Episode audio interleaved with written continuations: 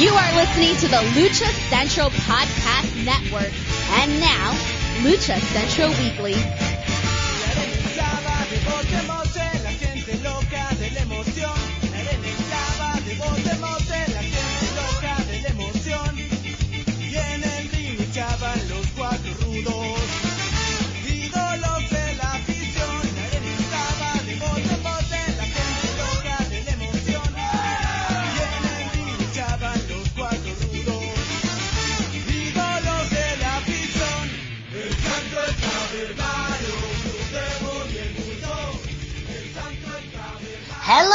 Welcome to another edition of the Lucha Central Weekly Podcast. This is the podcast that lets you know all of the latest happening in the world of Lucha Libre. Each week our team discusses news and events from this past week as well as preview the week ahead, covering Mexico-based promotions and top independents along with luchador related news from throughout the United States.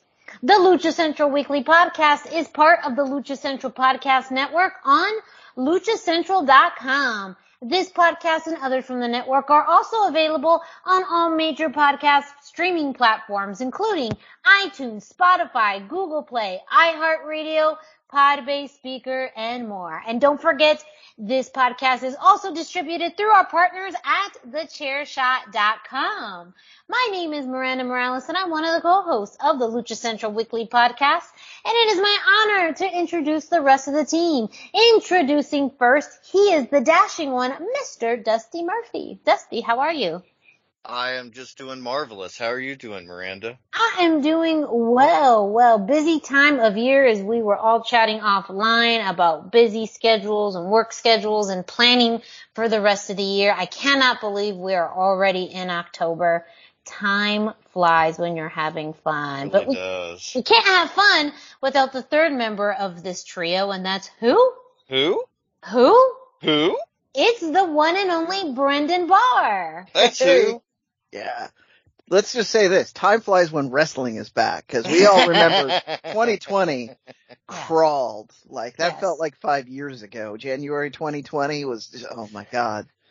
It was forever ago. And now we're here, October 2021. Yeah. already thinking and planning about the future, already seeing things for 2022. Very exciting. But before we get into that, we gotta get through this week, you guys. So let's get started with the road back to shows with Brendan. Heck yeah. Yeah. So like I said, you know, wrestling is back. Mexico is, uh, I mean, nobody's made a big news story out of what their color rating is anymore. I think even the government in Mexico is downplaying that system a bit right now. So, you know, we're still having shows. They're going to have fans. We're going to talk a bit about having fans at, at some shows and, and arenas trying to reopen. So let's, let's move on. Um, uh, Arena Coliseo announced they're going to reopen with fans starting Saturday, the, uh, 11-6 for weekly shows. And, uh, that, that's, uh, just CMLL's secondary arena. I, I shouldn't say just. It's one, still one of the most famous gymnasiums for wrestling in the world. Um, but you know, kind of exciting and, and interesting. They they had a little bit of a press conference, but they you know they're probably gonna do more on that as they get closer. Um, so, like I say, we're moving back. Uh, the other thing that I had this week that I that looked really fun, since we have spent many past weeks untangling masks and identities and other things, Cubs fan posted a, a story about uh uh, Espectro and his Espectro legacy, and I looked at it and I'm like, goodness, this is a time to, to bring this up. We we have uh, talked many times in the indie roundup about Hijo del Espectro Jr., uh, which I have just like the posters always shortened down to Hijo del Espectro. But there is also Espectro Jr. 2, who was his mentor. Um, the reason, one of the reasons this story came up is because Espectro Jr. 2 is on Facebook and so other social media saying negative things about Hijo del Espectro and that they shouldn't be booked and all of this. But uh, I'm going to have to swing back around to some of that. Uh, so uh, we're going to start with the first man, uh, Antonio Hernandez Arriaga was the first man in Mexico to use the Espectro gimmick all the way back in 1953. Uh, very popular character. Those of you who aren't familiar with it, just from me saying the name, it's the green mask with a giant grin and usually like a, a cane looking fake wig attached to the top. Yeah, like a black kind of shock wig and yeah, yeah. Yeah. It, it kind of looks like a dead face or like a face you'd see on a poison bottle. Yeah. It's a Oh, cool okay. mask. It's a Yeah. classic look. Yeah. Yeah. Uh, so, and a number of people have worn it over the years, none, none more famous than Antonio Pena, uh, who was the first person. He actually rented out the, the, uh, name and, and gimmick from, uh. So, uh, so you, you, you, uh, I, this is why I would have assumed it would have been a AAA product at this point, and they do actually, technically, they are the only ones that have a copyright on the Espectro Junior name, but uh, they don't seem they're the only ones not involved in this shouting match at this point. So, um, uh, then later the Espectro Junior Two took on the name, uh, and and uh, is the person who it trained Hijo de Espectro Jr., hence the extra naming. I haven't figured out all of the differences between Hijo or Junior other than that allows Dr. Wagner's family to have more people with Dr. Wagner's mask on. Uh, that's, this is as uh, official and expen- extensive as I have. The uh, Hijo sometimes junior or two is used sometimes. I think a, a lot of it is based on what sounds cooler, uh, or what else is available. So again, like I said, that would allow you to have, uh, Dr. Wagner Junior, uh, Hijo to Dr. Wagner Jr. as well as Dr. Wagner Jr. 2, which doesn't exist. Wagner Junior, Junior. also, also an option. That's what I'd pick, like just for the announcers. Actually, yeah, I, I don't know. Miranda, you're an announcer. How does does that sound better than? Well, yeah, I guess you know you just put the emphasis on the second junior, right? Doctor Wagner Junior Junior. Yeah, oh yeah, no, that does work. I like well. it. See, it sounds okay, good. okay. Yeah, I'm glad we tested that out. You're welcome. You're welcome, America. Oh. Anyway, uh, so the those are the two that are feuding over right now: Espectro Junior two and Hijo del Espectro Junior, who is the indie wrestler that I have talked about, working out of the north quite a bit. He's uh, getting a little bigger in IWRG right now. They're kind of using him in main events. Um, and then uh, this all seems to have come about when someone else attempted to file for a copyright. It looks like it was Hijo del Espectro Jr. that attempted to file for copyright, which led Espectro Jr. to be like, wait, I rented you that name in the first place.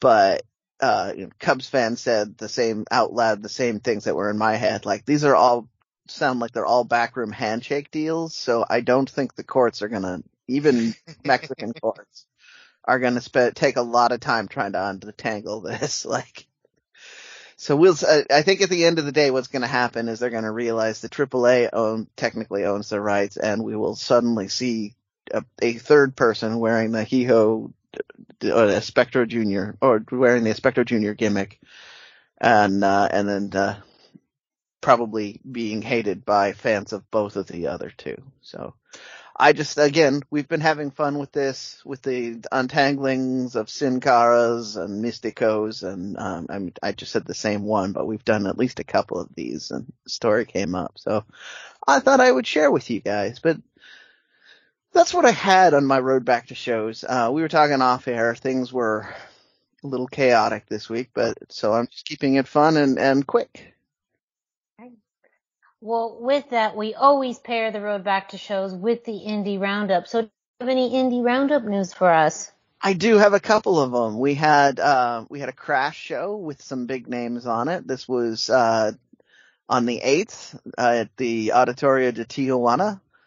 Um, uh, real quick for the first one, you had Terror Azteca, Torito Negro, and Toto against Kamek C, Proximo, and Scalibur.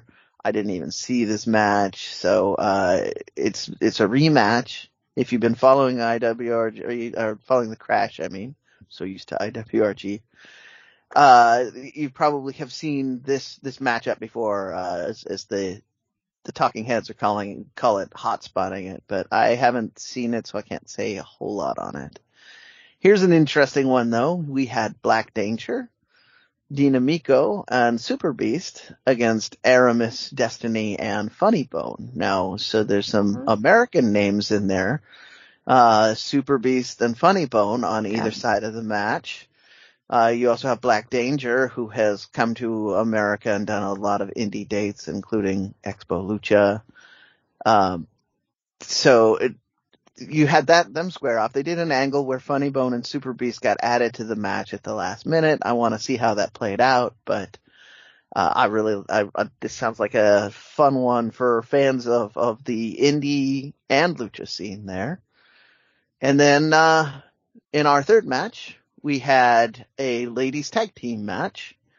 Uh, we had Christi Jaynes, or I guess I should say Legends of Lucha, Lucha Libre Superstars. we all know. We know the drill. Uh, Legends of Lucha Libre star Christi Jaynes and Deonna Purrazzo in a tag team against Fabi Apache and Sexy Star 2. So this is the, I like that the, the star, the posters now have, have the two on there, even though there's only one person still performing as Sexy Star.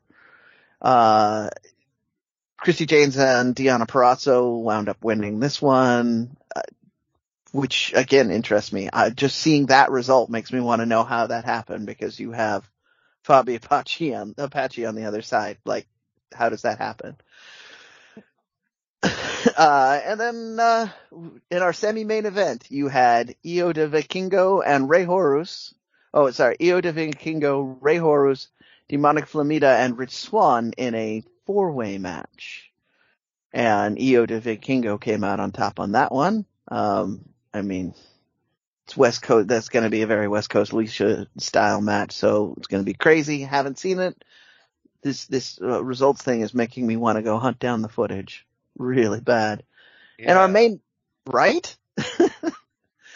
Sounds good.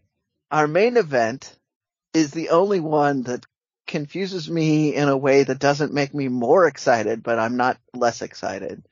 Uh, you have Masada and Moose in a, in a tag team against Pagano and Psycho Clown and Bestia 666 and Mecha Wolf. Like, I don't know how Masada and Moose found their way into this match, but it it almost doesn't matter because you have so many other Pagano and Psycho Clown on the the other side. Uh, the whole how are they going to coexist thing, plus why do Clowns always get teamed together.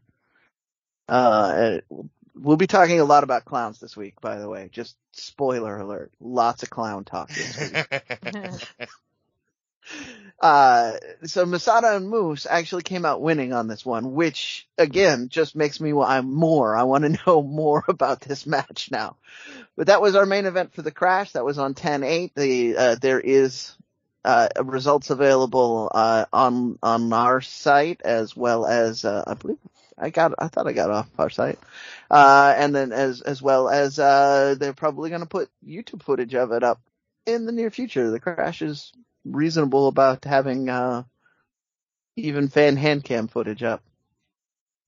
Another interesting match that I was actually able to watch was Mas Lucha put up a four-way elimination match of the Dinastia Munoz against Dinastia Wagner.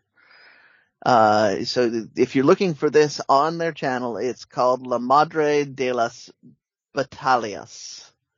Uh, it was filmed in the arena, arena Neza.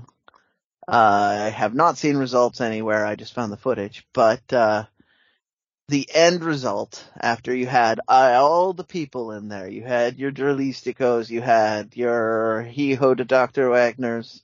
We did not have a Hijo Junior Junior yet. That's still in fantasy booking in my head. Uh, and of course you had Wagner and, uh, Bestia del Ring, which is where the match wound up. We had Bestia del Ring and Dr. Wagner brawling in the ring for the finish a bunch of people came to ringside, which allowed Bestia to to uh, get a pinfall victory over Dr. Wagner. Uh, again, my this week is just blowing my mind with these weird results. And then amongst the people that came out was uh, La Empresa. So uh, they are bringing this story all over the place, including them kind of not getting along very well with uh, the Munoz family. So who they also make news for for having a backstage brawl with. So uh, it's not this isn't just AAA, which again, spoiler, we will probably be talking about some of these names in AAA as well. They're bringing this all over Mexico. So if you are into this feud, stay tuned. We're going to have lots of, over the weeks, we'll probably have lots of revol- results that involve uh, Sam Adonis and Puma King and the rest of La Empresa coming out and either brawling or being in the main event all across Mexico and maybe even the United States. That's, that's me again. I'm bringing that into the world. I want it to come here. I will fly somewhere to probably see that. So, but that's my indie roundup. Well, thank you, Brendan, for both the road back to shows and the indie roundup. That's the place where you get all of your news and tidbits from throughout the week. Don't worry, we got more for you. But before we do that, well, we're going to kick it off to Denise Salcedo, who brings us this week's Lucha Central Central. Why should you visit thechairshot.com? Thechairshot.com is your home for hard-hitting reviews, news, opinion, and analysis with attitude. Why? Because you're smarter than the average fan thechairshot.com. Always use your head.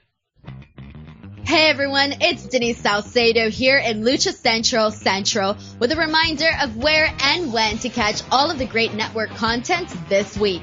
Get the full lineup and listen to all of our shows in the podcast network section of luchacentral.com. On Tuesdays, Mass Mats and Mayhem takes you inside the world of Lucha Underground as they take you weekly through the series with the benefit of hindsight and the benefit of special guests from the groundbreaking series. Check out the premiere video stream every Tuesday at 2 p.m. Pacific, 5 p.m. Eastern on the Lucha Central YouTube channel and at luchacentral.com. Then listen to it on your favorite podcast platform every Wednesday. Tuesday nights live it's Wrestle Boss, where Fabi Chulo talks MMA and pro wrestling with special guests and listener call-ins. Visit WrestleBossLive.com Tuesday nights at 7 p.m. Pacific to listen live or call in with questions or download the show on podcast platforms on Wednesdays.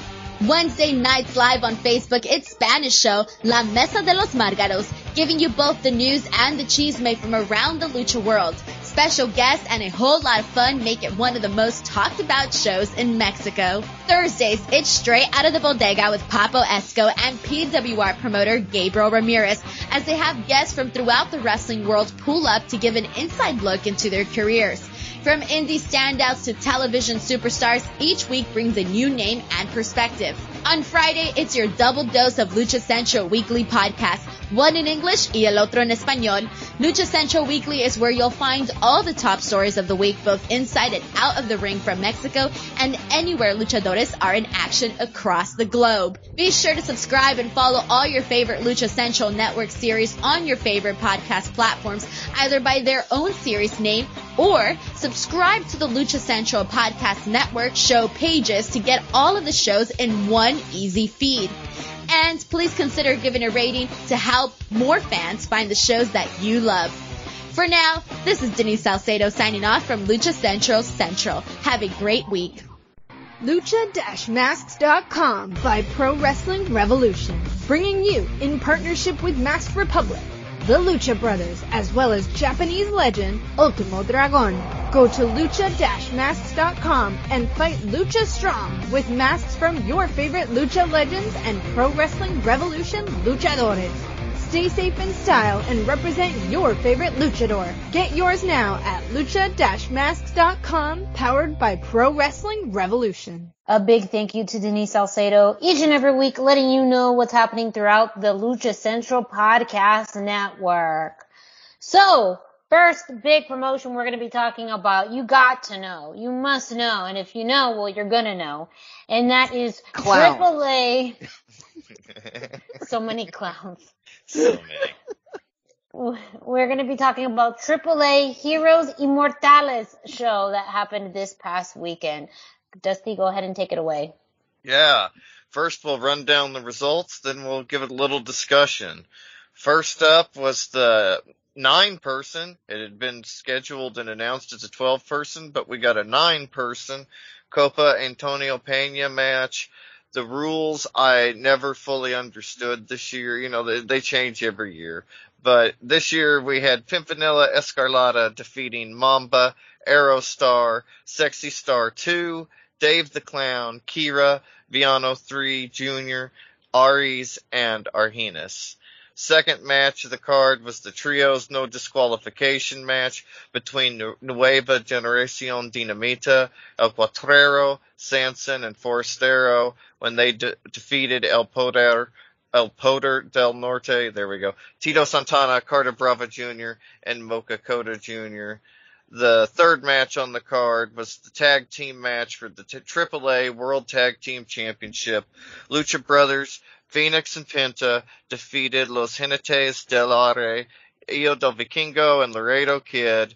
And then after the match, there was a little show thing, a little spot we'll mention later in the discussion. And the fourth one was La Empresa, Puma King, Sam Adonis, and DMT Azul defeated Los Psycho Circus, Psycho Clown, and Murder Clown eh, with Dave the Clown. And we'll, we'll get to him later. So, Heroes Inmortales. Yeah, it, great show. It really brought the heat this year. I, I thought it personally was a, a better show than Triple Mania, maybe. And, I mean, it, it, it was that good. I, I definitely was having that discussion in my head. Like, did I like this better than I like Triple Mania? I can't decide. I need to rewatch Triple Mania, but like the, exactly. yeah, Mhm. The that's fact- exactly where I am. But yeah, this was good. Yeah, the fact that it's in that conversation is means it was really good.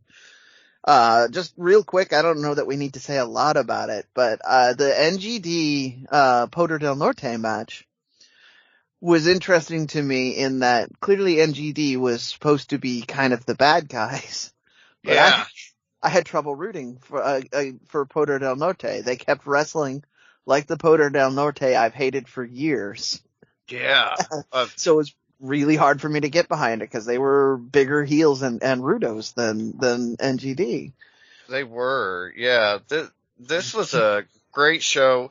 Um, we had Laredo Kid in it again, much like Triple Mania, match of the year contender, much like Triple Mania. This time it was Lucha Bros and Vikingo with them. Uh, we got that dream match Brendan was talking about, Nuevo Generacion Dinamita, Poder del Norte. Uh, first up, we had the Copa Antonio Pena. Uh, we had Piero as a ref, so I instantly knew that even though I didn't understand the rules, it wasn't going to make any sense anyway. And and even if I had understood the rules, it wouldn't have made any sense. So that was all right. And they really followed through with that. Like I I never quite understood. Mamba had an extremely strong run through the Yeah. match, eliminated almost all of the competition before losing to longtime rival Pimpinella Escarlata. After I Pimpy, honestly thought Mamba was gonna win. I did too. Such a strong run. I mean, so cool. Uh, after Pimpy won the match, Mamba had a beatdown on Pimpinella, only to be interrupted by the most exciting man in Lucha Libre, Mr. Iguana himself. He ran in to make the save. best, best run in on the show. Loved it. So since we're here and he did that run in, uh, wasn't he scheduled to actually participate in the Copa triple, the, the Copa this year? Uh, he was either in the Copa or in a trios match. It may have been one of the matches from earlier in the evening that were taped for the program, but he was definitely announced for one of the Yeah, the matches. I guess. yeah. just, yeah. We don't know who the exactly who the three people that weren't in that match were, uh, and and uh, Dave, as you everybody paid attention to, uh, was in two matches. So, uh, you know, the things were were weird on that. But that was when my first thought when I saw Yeah. it come out was like, was he wasn't he supposed to be in this match? And then I remembered he might have been in a trios match, which the rumor is we might see that match on TV in the upcoming Oh. weeks. Yes, he was in a trios match with Nino Hamburguesa and Fabi Apache versus La Parka Negro, Hijo del Tirantes, and Superfly. Yeah. Superfly So- came back. Yeah. so very cool. Yeah. And, and like Brendan said, hopefully we'll get to see that match on TV. Next up, we had the dream match. We had Poder del Norte versus Nueva Generacion Dinamita. This is one of the hardest hitting lucha matches we've had in a couple of years because of the pandemic. Like, it, it Mhm. was awesome. These guys are all legitimately tough and they just kicked the shit out of each other in this match. Like, it But- was, But again, it was Dinamita was wrestling and Poder del Norte was brawling and bringing Yeah. chairs and It's Yeah. so true. And Dinamita, they used a lot of strategy early in the match. I mean, they were like a, a group of sharks or pack of hunters. They, Yeah. they, three on one constantly and they wrestled so smart and psychologically so smart. And they look so good in the masks. Like, I haven't yeah. I haven't seen them look that good in, in a long time. Yeah, Yeah, I mean, they were fantastic. And the crowd was super hot for this match. Like, they, they were super into it. There was an amazing spot where, um, Poder del Norte catapulted Forastero, I believe, and then it went into a chair shot, like an all-in-one maneuver. Yeah. That was cool. But still, Nuevo Generacion Dinamita won. I was super into it. I was glad they won. Like, like Brendan said, they were ostensibly the Rudos in this match, but man, like they were the better team. Like, That was my biggest my biggest takeaway. I mean, like I love this match, and it was probably my match of the night. But it was I- it was I, I- I felt like I was some weird indie fan, uh, indie wrestling fan, because I was rooting for the the guys that I'm not supposed to be rooting for the whole time. And I was I wasn't doing it on purpose. It's just every time Poder del Norte did their cheating stuff, I saw I remember them doing that same thing to Mr. Iguana in particular. exactly. Yeah. Um, For those of you who haven't caught on, we really like Mr. Iguana on this show. It's not just that he talks, he, he's friends with Dusty. Yeah. He's a fun, entertaining character. He's a homie. That's what's up. Yeah, he's he's a friend of the show for sure. Yeah. Like like he listens to the show. And yeah, I mean yeah, But- big but big fans beyond- Mr. Beyond Iguana. that, Yes. We, we, uh, we like him because he's really a, fre- a new, fresh, and unique character. And Oh, so good. The when we- when we started the podcast and we were talking about you know who do we want to interview, the first person I said was Mr. Iguana. Yeah, that's true. Because we had just seen the Lucha Fighter, and I saw Yeah. Yeska with the mask on, and I was like, "That's my guy." that's like, the guy.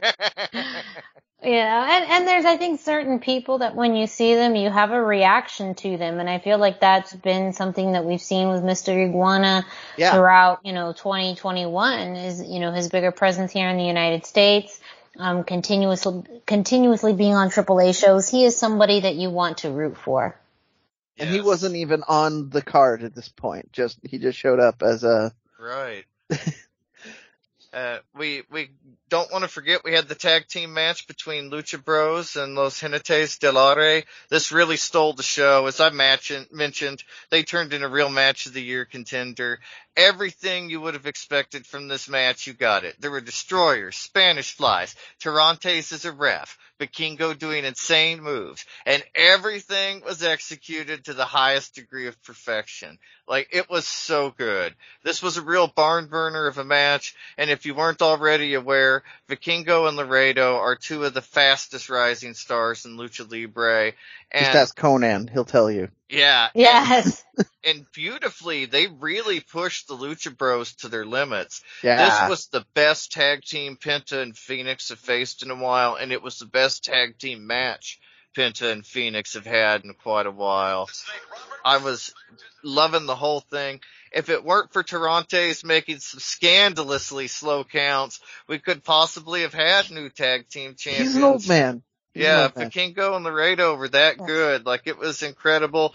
But after Lucha Bros picked up the win with the two man underhook pile driver, the Lee brothers, Dragon Lee and Dr- Dralistico came out and challenged the Lucha Bros for the titles. Lucha Bros have been the tag team champs in AAA for over 850 days at this point. So yeah, the Lee brothers will really need to bring their best A game if they intend to make that a successful challenge. This was the news that lit us the internet on fire. It was so exciting. Yeah. Yeah. Yeah. I I it, I I- I figured when we were going to talk about stuff, we were going to talk about this match and and the the next match. But Yes. uh, Uh, that, that's why I wanted to sneak in my comments on Dynamita and move on. But yeah, no, I wanted to make sure we covered everybody. It's a great show. and, and to cap it off the great show, we had the main event. Los Psycho Circus versus La Empresa. Psycho Circus was scheduled to be the combination of Psycho Clown, Murder Clown, and Monster Clown. But before the match, in a clip that I didn't see, I wasn't on the version of the show that I watched, La Empresa attacked Monster Clown in the trainer's room. They left him unable to compete. La Empresa then like the match it, it they, they Psycho Circus needed a third man. And while they were looking for a replacement, Dave the Clown comes and he offers his services to help fight off La Empresa. Psycho Circus, they decline because they don't feel like they don't really know Dave. They can't trust him. Well, there's more to it than that. They really like he was part of the a rival faction back in the day, and then when Mhm. Clown then- Corporation, yes. and then when uh uh uh, Psycho Clown broke away from the Psycho Circus, Dave the Clown joined uh, joined the other two members in trying to unmask Psycho Clown. So Psycho Clown specifically was like, "You're kind of a jerk, and I can't trust you." Just um, this was when I had said we wanted to talk about the history of Dave the Clown. That's that's really a huge part of it. Is that he's Yeah, he was kind of his, not his nemesis exactly, but he was definitely an opposition to Psycho Mm. Clown. Yeah And, and we saw Straya join Psycho Circus, or join, uh, La Empresa in this match. Uh, she had a Harley Quinn gear. It was also really as a clown. yeah, Just also saying. as a clown. Yeah. Four on two battle in the ring. Um, it, it was crazy. La Empresa were just beating the hell out of Psycho Circus. They were tearing at their masks, tear, chair shots. They were slamming the clowns through the tables. It was nasty. But who shows up? Dave the Clown. That's right. They turned him down. They tried to keep him down, but he showed up anyway to prove his allegiance to Psycho Circus and AAA, and that was what Psycho Circus really needed. At that point, they rallied, and then after the rally, Murder Clown and Psycho Clown escaped the cage, and they left Dave down there all by himself to get triple teamed by Damn. La Now- Empresa. You make it sound like they did this as like a big heel turn. That's not really how Well, this okay, and out. that's true, but also like when you say it like that too, like not just when you say it like that, but when you say it out loud, yeah, it's like you left the homie there to fend for Yeah. himself. Well, which is what all, all the comments that I saw on the internet at first. It was really weird to watch this real time just on social media because that's what every like everybody's like, and then J, uh, then Psycho Clown and and Monster Clown peace out or Murder Clown. I mean, just Yeah. peace out. They, they all they all say that, and and I and I was like, that sounds really weird. Like Dave showed up to do, but when you watch it, what happens is the tide turns. Psycho Clown looks around, sees nobody moving, says, "This seems like a good time to try and win the match." Yeah. And the, the same thing happens with Monster Clown. He beats a few people down, realizes he has all the time in the world to get out of the ring. So then they look in and they realize that's not Monster Clown, that's Dave the Clown. Maybe we should have stayed in there and helped him get out because I mean well, they should have, because he got triple teamed by La Empresa.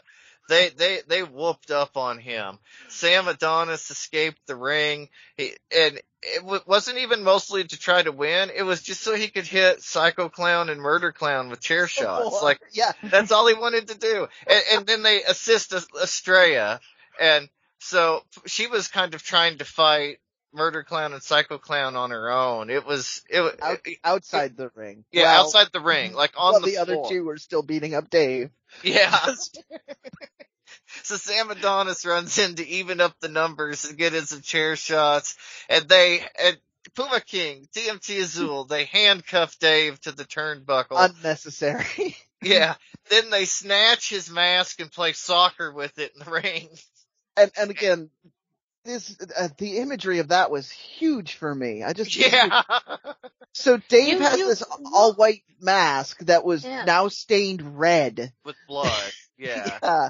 It really was a, like just toying with him. Literally, Yeah, every was. element of this match, it felt like they were just toying and playing with him. Yeah, absolutely. You yes, and the fans were really angry about it. Like Oh, this they is were the mo- hot.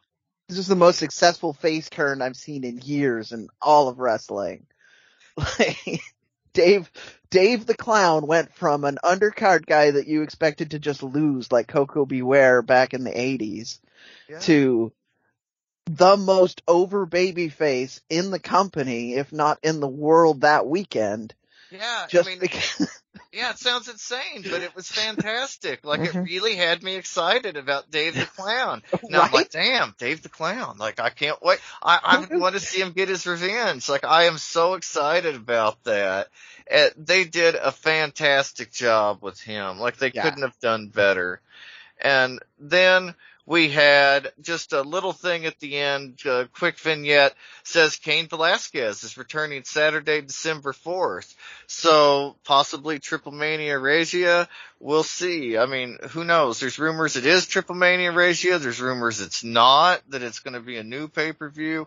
We'll cover all of that in the future.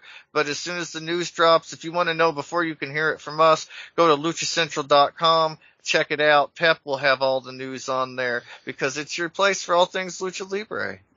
Yes.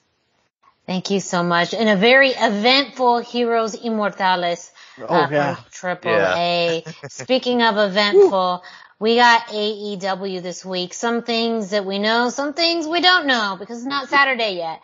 So, Yeah.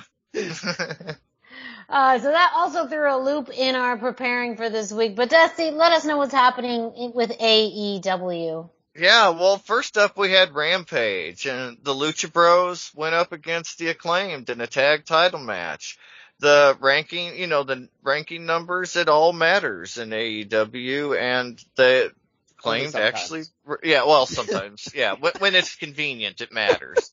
Yeah. And, but they were the number one ranked tag team that hadn't challenged for the title, so there we go, and they got their spot.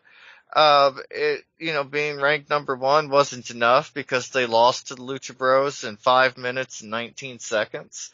There wasn't a lot of drama in this match, but the work itself in the match brought the excitement and it was a great five minutes. It highlighted both what makes the acclaimed a great and strong tag team and the Lucha Bros a great and strong tag team. And it really made them look good before their Heroes Inmortales appearance Yeah. and it'll play. We'll get, we'll preview next week's, but it, it'll play into all of that, you know, coming up. We also had on Rampage, Ricky Starks defeated Brian Cage in a Philly street fight. Like it took a long time to get here. It, it took forever, but we're finally at the blow off or what should at least be the blow off for the Ricky Starks, Brian Cage, Team FTW, Team Taz feud it's gone on forever now, but this was a great match, great match for Street Fight. Ricky was bleeding all over the place. There were belt shots, there were pool cues, trash cans, Hook and Powerhouse Hobbs got involved and they eventually helped Ricky shake all of Cage's attempts before Ricky was able to win with the Roshambo with the 10 minute and 43 second mark Ricky Starks is going to be a huge star. He is the total package. He's got a great look. He's amazing in the ring. He can talk. We saw a lot of things we normally don't get to see from Ricky on AEW in this match to see just the, the spread of his talent. I am so excited for Ricky Starks. I am so excited. The move from NWA to AEW Thunder Rosa might have had the best move, but Ricky Starks is a real close second. It's Yeah. a photo finish, honestly, Yes. between the two of them. And so good. We didn't really have anything on Dark Elevation or Tuesday Dark this week that was lucha relevant. And if you tried to watch Dynamite this Wednesday, you might have wondered why everybody looked like Chris Jericho's dad. Because Dynamite was preempted by the NHL and it will run on Saturday for the next two weeks.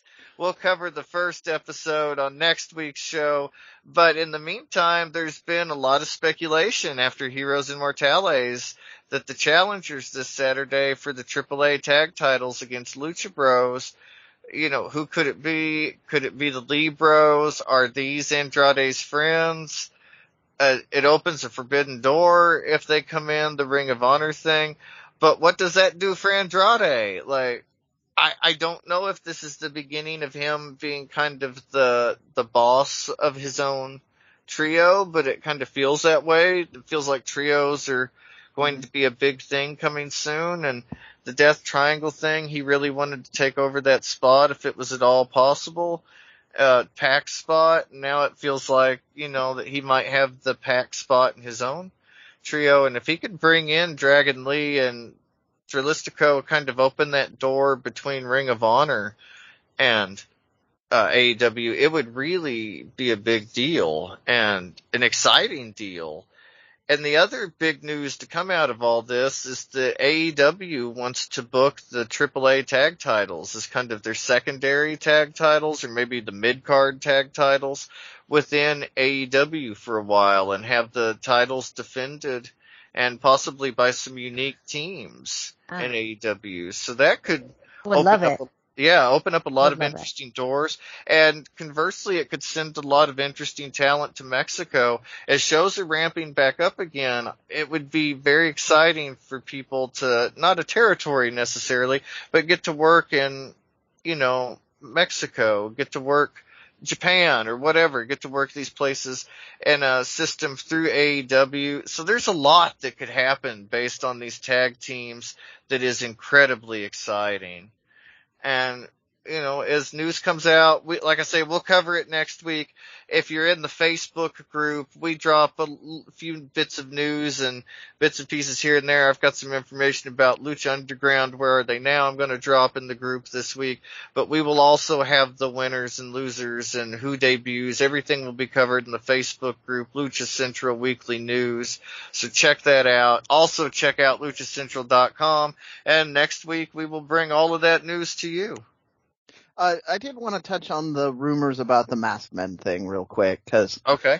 everyone is is speculating it'll be the Lee brothers. I did say last week that that does seem a little harder because ROH has a TV deal and ROH has not actively participated in this. Uh, but they there are still talks of of other teams popping up, maybe AEW centric teams. Um, so. Uh, you know, there, I, I don't remember off the top of my head, there was another really good program, uh, program that was listed that's not the Good Brothers. Uh, but there was, I'm trying, I was stalling for Well, a second trying to think of it. I was gonna but say, was- I know there was a random, um, you know, speculation out there that it could be who who used to be the authors of Pain in NXT. Um, Yeah. Yes, that was one that you know was was circulating out there as far as a possible team. it was there was a lucha team as well, and I don't I, I'm not remembering off the top of my head. So uh the good news for you is that we will all know soon who, Yeah. it, who it is. Uh I just wanted to create more hype around this and point out that if you're not a fan of the the Lee brothers, Yeah. then, you know, there's lots of other exciting mass possibilities that could also still be. Yeah, there there's a lot of interesting choices, and we could even see Laredo and Vikingo come Mhm. back and want their rematch. Yeah. I mean, there's Yep. a lot going on. Kenny Omega is allegedly very high on Vikingo, and you know, wants that singles match with Vikingo, and, and the rumor was at one time that he had said that the only person you know he would be willing to drop the title to at that point was Vikingo. You know, like if they Mhm. wanted him to drop the title, he would drop it to Vikingo. So Kenny being an executive vice president and that much interest, if AAA, you know, was more interested in him as a tag guy right now or didn't want him being a singles guy right now, it doesn't align with their plans. This would be a great way to get a lot of eyes on them and bring those eyes back to Mexico. So there's a lot of interesting choices we could see. But yeah, like Brendan said, we'll all know what it is Saturday night. It'll be on luchacentral.com. It'll be on the Lucha Central Weekly News Facebook group. It'll probably be on our social medias. So check it out. All Maybe of those just a places. little. Yeah. Well, there you go. That gives you all you need to know for this week's AEW. Up next, we have NXT, and there was really one must-see match that Lucha fans needed to see this week in NXT, and that was Oh, boy. the main event of uh, Santos Escobar versus Isaiah Swerve Scott for the NXT North American Championship. And this was the last time we were going to see these two together in a ring after a year of feuding, almost a year plus of feuding. Um, this was the, the, the match we were going to get to truly determine who was going to be the NXT North American champion. Now again, the stakes were high because Isaiah Swerve Scott was drafted along with all of Hit Row to SmackDown. So this was their last appearance on NXT television, at least for now. Earlier in the night when the show began, Legado de Fantasma attacked Hit Row. Um, B-Fab and Top Dollar were accompanying Isaiah Swerve Scott to the building. They were kidnapped, so Isaiah Swerve Scott was absolutely alone in this. And, and you know, Legado de Fantasma really tried to use that to their advantage. However, before the match even started, Isaiah Swerve Scott just got out there and started to attack Santos Escobar. Um, they were battling in the ring when finally the referee called for the bell. And the first thing that Santos did, which again, him and Legado do very well, created space, rolled out of the ring. Um, and Isaiah Swerve Scott took pretty much the lead in the match fairly early on. Um, he was super aggressive. You could see that, you know, this personal attack on Swerve and Hit Row really hit him as far as really channeling that aggression to Santos. Eventually, Santos was able to catch up, doing um, a beautiful suicide dive in towards in uh, through the middle ropes, um, hitting Isaiah Swerve Scott uh, right towards the announce table. Really big impact. But even before that, um, he had really a, a beautiful dive of himself, Isaiah Swerve Scott, onto Santos Escobar. Um, you know, the momentum kept going back and forth in the match. Um, at one point, Isaiah Swerve Scott removed the padding off of the turnbuckle, not the actual turnbuckle, but uh, the metal part that attaches the turnbuckle to the post. Um, and so that plays a role in it later on. Um, but uh, Isaiah Swerve Scott was going to hit a 450 splash, but then Santos Escobar put his knees up. Um, both members of Legado de Fantasma, as far as Joaquin Wild and Raul Mendoza, ended up coming to the ring to cause a distraction. However, Carmelo Hayes and Trick Williams popped up and made the save and to uh, help even out the odds.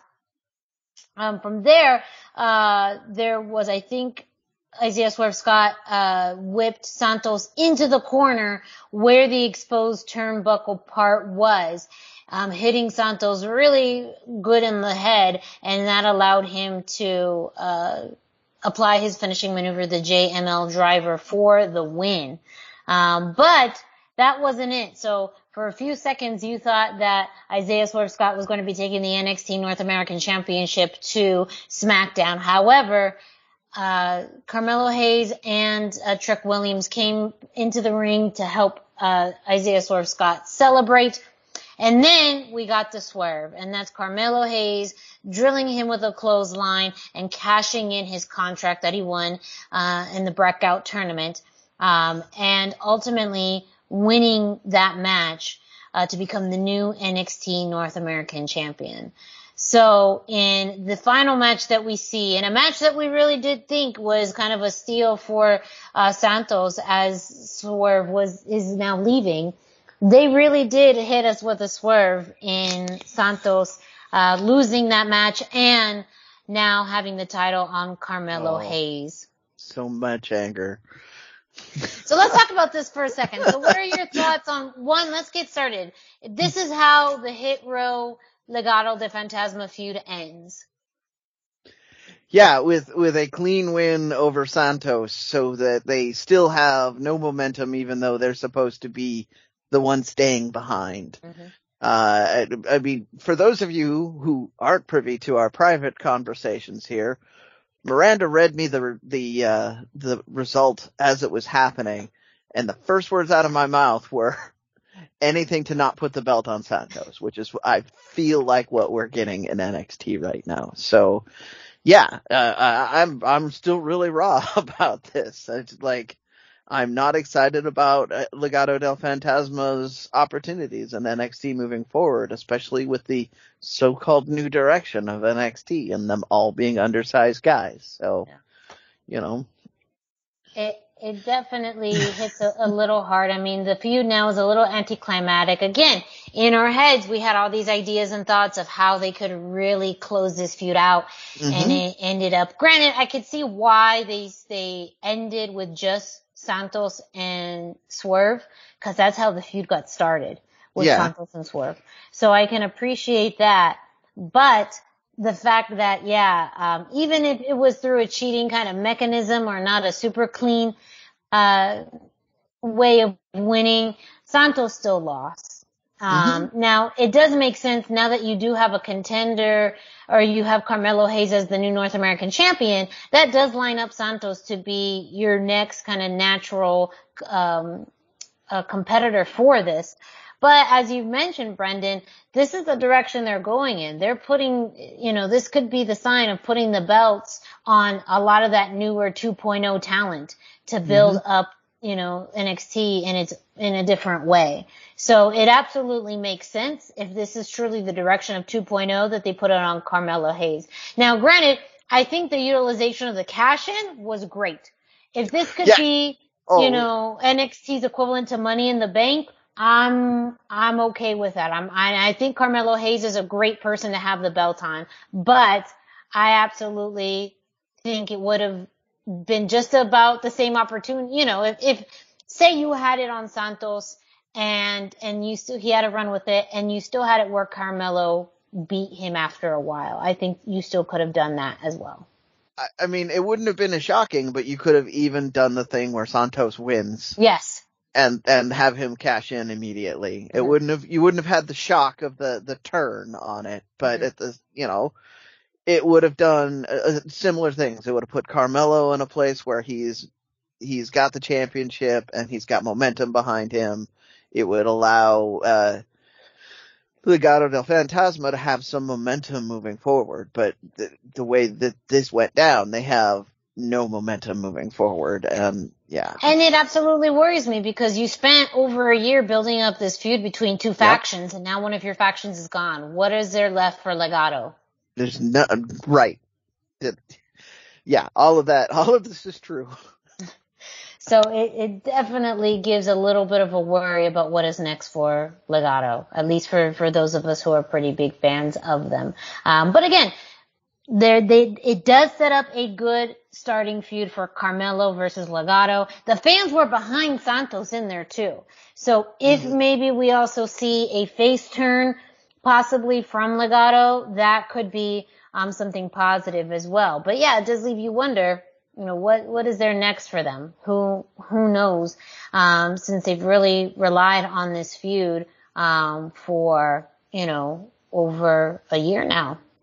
It is also worth mentioning, I just thought of it randomly, that, uh, we did see the return, like you were talking about, of the kidnappings at the beginning of this show too. So, Yeah, they they were doing all the callbacks to it. Yeah, who knew kidnappings is such a lucha archetype? Just, well, we didn't know that at the time. We didn't know Mhm. uh, at the at the beginning when random luchadors were getting thrown into the backs of SUVs that that Mhm. was going to be a uh, it was going to be a lucha angle. But Yes. But also, are we surprised that it was a lucha angle? no, No, I mean we'll talk all. about it a little bit later, but like kidnappings and lucha angles have are, are pretty commonplace. Mm, you know, a- a- anyways. Uh, but as far as what to come, what's to come ahead, Halloween Havoc is happening in a few weeks, and we did get confirmation of two matches.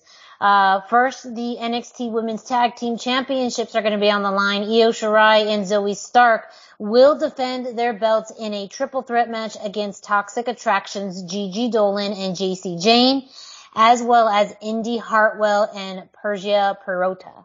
Uh, so that is going to be quite a challenge for the women's tag team champions, but you know, Io and Zoey have continued to find a rhythm, a working relationship, and that itself I think is going to be a great match. Also, we did get confirmation that Raquel Gonzalez will defend the NXT Women's Championship against Mandy Rose, uh, in a spin the wheel match. Uh, so whatever the wheel this, make the deal. so whatever the uh, wheel lands on is what the match will be, which does get me nervous because I mean, look, we've seen it already. The first big title change outside, I mean, Tommaso Ciampa winning the NXT championship isn't that big of a surprise, but ultimately you know what that's being built up to do as to who he may drop it. Um, with someone, you know, as part of the new 2.0 era.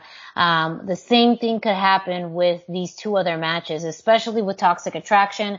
They have been a kind of a focal point within 2.0 television, and I think that they would definitely try and put all three belts on each member of Toxic Attraction, um, which would feel very kind of not anticlimactic, but when you think of the lineage, and this is not anything against Mandy Rose, absolutely not. Um, but truly, when you think of the lineage of the women's uh, championship and everything Raquel did in 2020 to build herself to this contendership, it does almost feel like you know, uh, just kind of a sigh of, huh?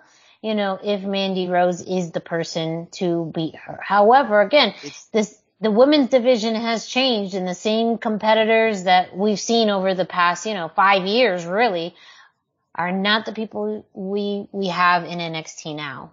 It's a new NXT for real. Like the the 2.0 branding is is almost necessary.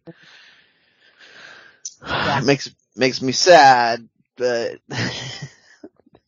it's not it's not my show anymore. That's for Yeah. sure. Well, if Raquel Gonzalez loses the belt, or can we finally get her and Elektra Lopez in a tag team? And then, Oh, then stop teasing me with good ideas. I know! will never I happen. like that. right? They they would be some boss ass. Yeah. La Diabla y La Madrina. Uh, Damn, they would fuck shit up. Yeah. I love it. Right. I It's dig just- it. I'm less. Ex- if you'd said something like that three weeks ago, I would have been all excited because I would have still believed it's possible. Yeah. But no. And if Mandy Rose wins, hopefully for, for Frankie Monet to get another shot. Yeah. I that would be uh, actually that would be a good feud. I I can Oh see yeah.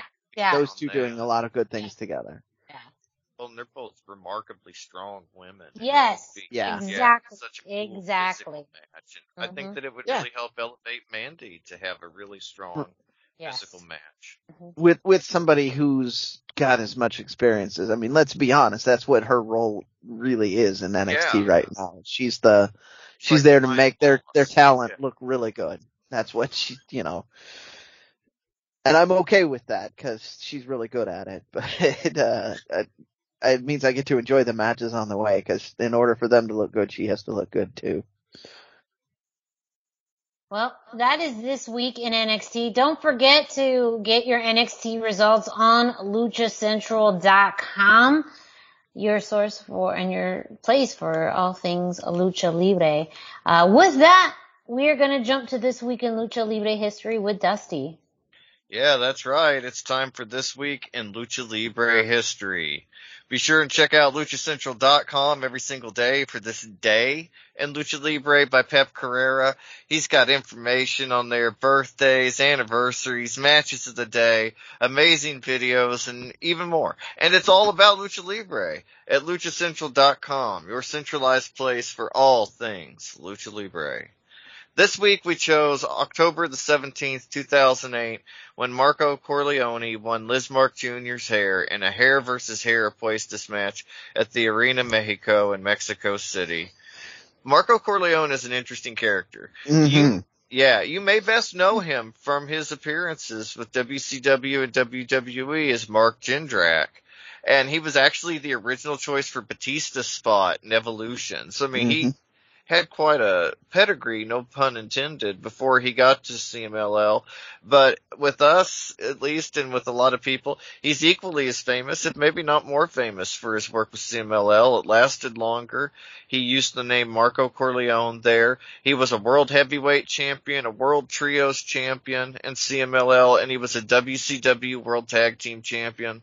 He left WWE in July 2005 and started working for CMLL in late 2006 before being fired after being banned from arenas for pulling down Shocker's tights in a match against each other in a display of rudo showmanship.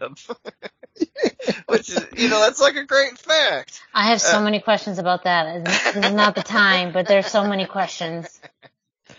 Shocker got banned from a lot of the same arenas and that's when he went Yeah. in at the time. Like it was a big deal. Yeah, like yeah, the, the, yeah.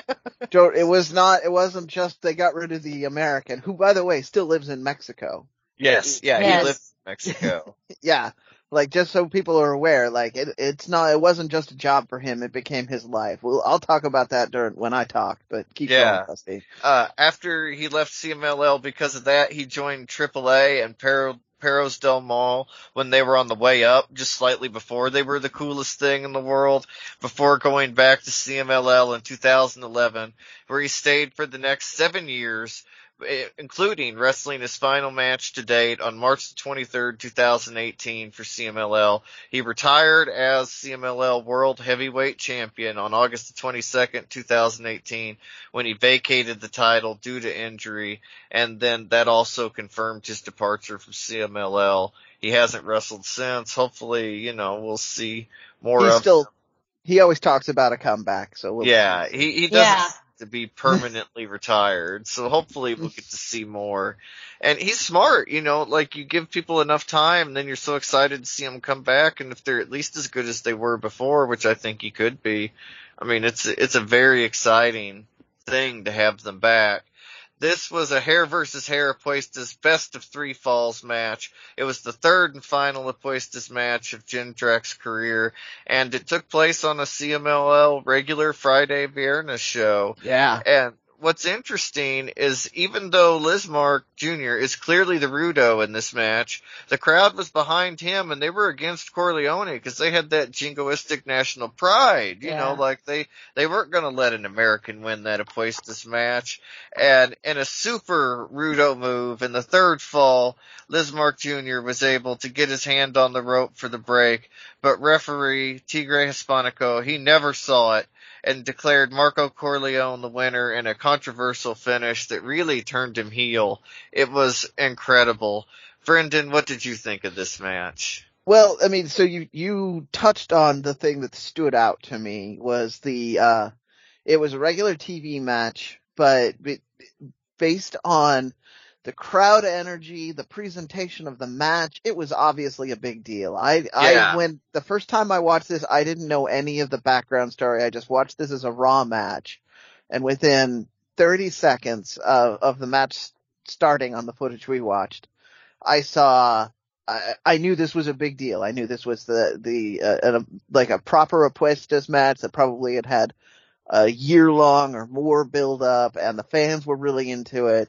The fans were were uh, there were uh, there was always a segment of people that were behind Marco Corleone in this match. Yeah, But the whole kind of- crowd was hot, no matter who they Yeah. were hot Yeah. for. Like Yeah. they were very excited.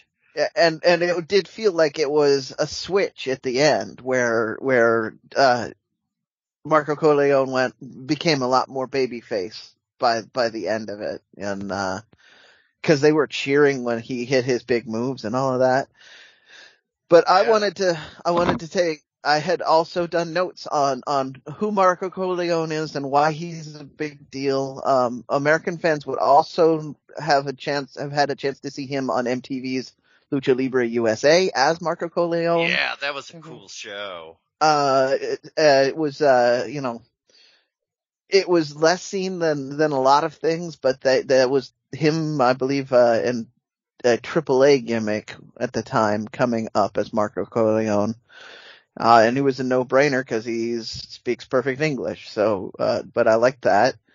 And he went all in on becoming a luchador and lucha libre. Like he's, uh, he's, he's, he studied the, the, the art form. He did, he did, uh, soaps while he was down in Mexico. He did some of the TV shows down there, but learned a little, he's still down there, like I said. He's making a living somehow he has photos of being married. His marriage happened in a cathedral with uh Fray Tormenta presiding. And again, those of you uh who haven't talked to me in person, anytime Nacho Libre comes up, I mention Frey Torment.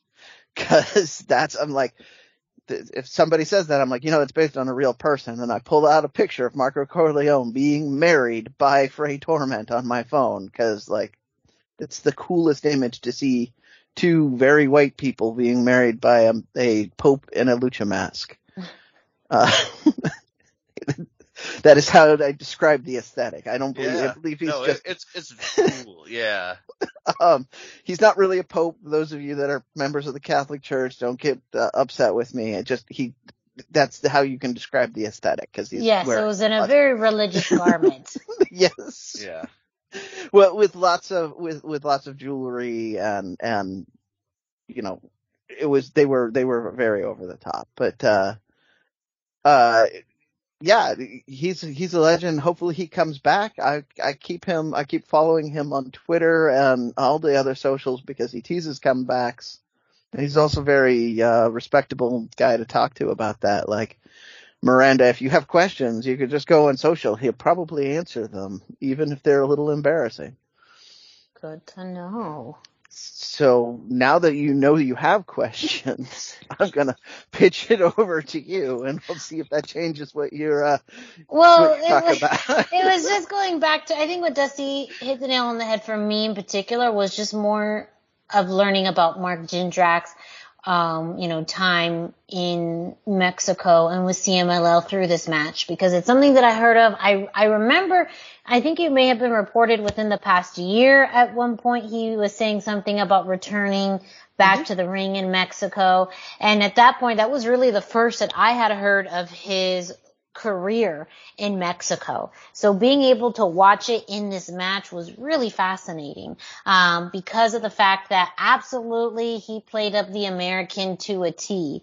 Um, very strong, but also fairly agile. And um, I think that played very well again in the match against Lizmark Jr. It was one where the crowd was very hyped throughout the entire time, but it was very clear. See, I didn't know Lizmark Jr. was supposed to be the heel in this because that was not the reception that he received. no, that's Um, where I was yeah. commenting too. Like it, the crowd was very mixed. Yeah. Um, but I think that as you slowly, it started off very general in the sense that like you didn't see, you know, uh, um, um, Corleone get into any of those heel aspects until a little bit later on. So it was almost like peeling the layers a bit and you could see as the match progressed when he started to get more rudo um, in it. But I think it was just still very fascinating to see him in that element because this was really my first time seeing him in that. It was also interesting um, because I, feel like this was also another step in the evolution of Lizmark Jr. Um, because in doing the research, I had saw that he lost his mask uh, a little uh, over a year before that in 2007. Um, and now in this match he was losing his hair. So, um, for, for that, just seeing how he changes so much within that year, um, is interesting to me because in a lot of these matches I only see as, as Brendan talked about, I go in cold. There's a lot of times I don't know the history of anything or, um, the backstory or what they did before.